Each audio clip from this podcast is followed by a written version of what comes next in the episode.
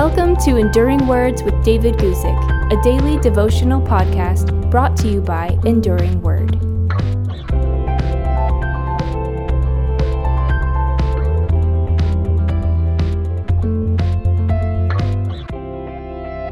Today, I want to talk to you about a man who was a successful failure.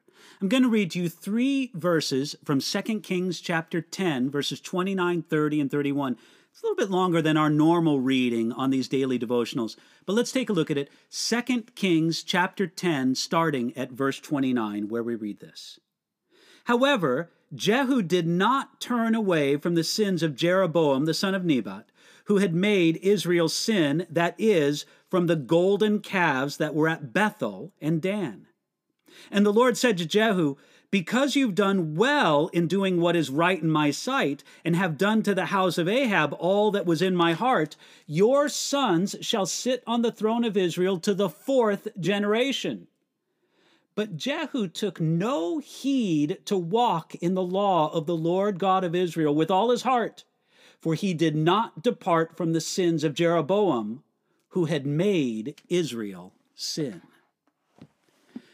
Jehu was one of the most complicated men to serve as king over the ten northern tribes of Israel, of what was known as the Kingdom of Israel.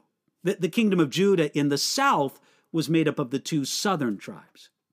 All in all, we would probably say that Jehu was the best of all the bad kings of Israel. In many ways, he was good, but Jehu did not turn away from the sins of Jeroboam.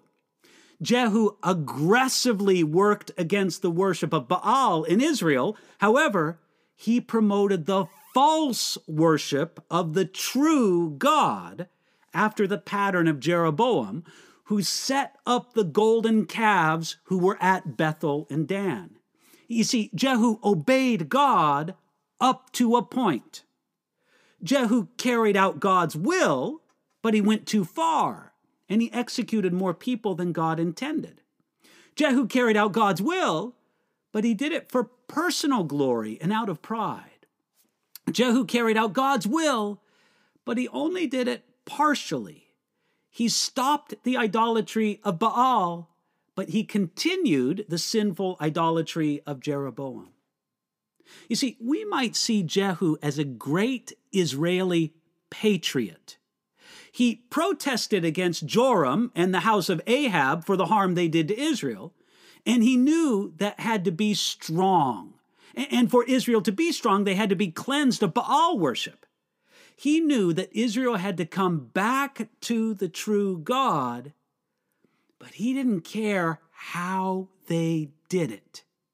To Jehu, it was just as good to worship God at Dan or Bethel even though God had commanded otherwise in his word. When we compare Jehu to the other kings of Israel, we see that he was the best of that bad group. No other king in Israel fought against idolatry as much as Jehu did. Sadly, even he did not fight against it with all his heart.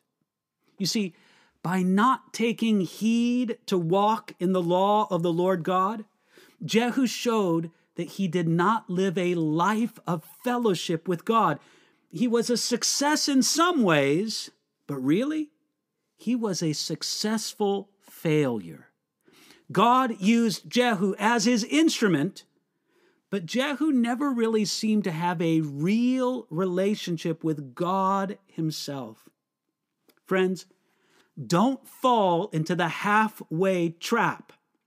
Don't be a successful person who ends up failing in the most important things. Today, intentionally pursue a deeper relationship with God.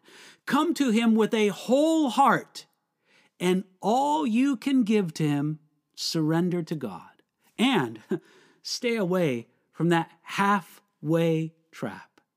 Don't be a successful failure.